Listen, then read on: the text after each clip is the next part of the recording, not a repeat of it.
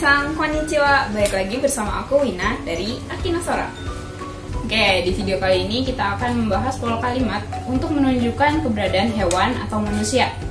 Pola kalimatnya, eh, keterangan tempat, kemudian ditambah dengan partikel ni Kemudian ditambah dengan orang atau hewannya Kemudian ga imas Contoh kalimatnya yang pertama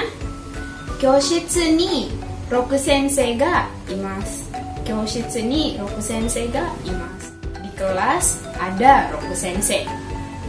contoh kalimat yang kedua ie ni neko ga imasu ie ni neko ga imasu di rumah ada kucing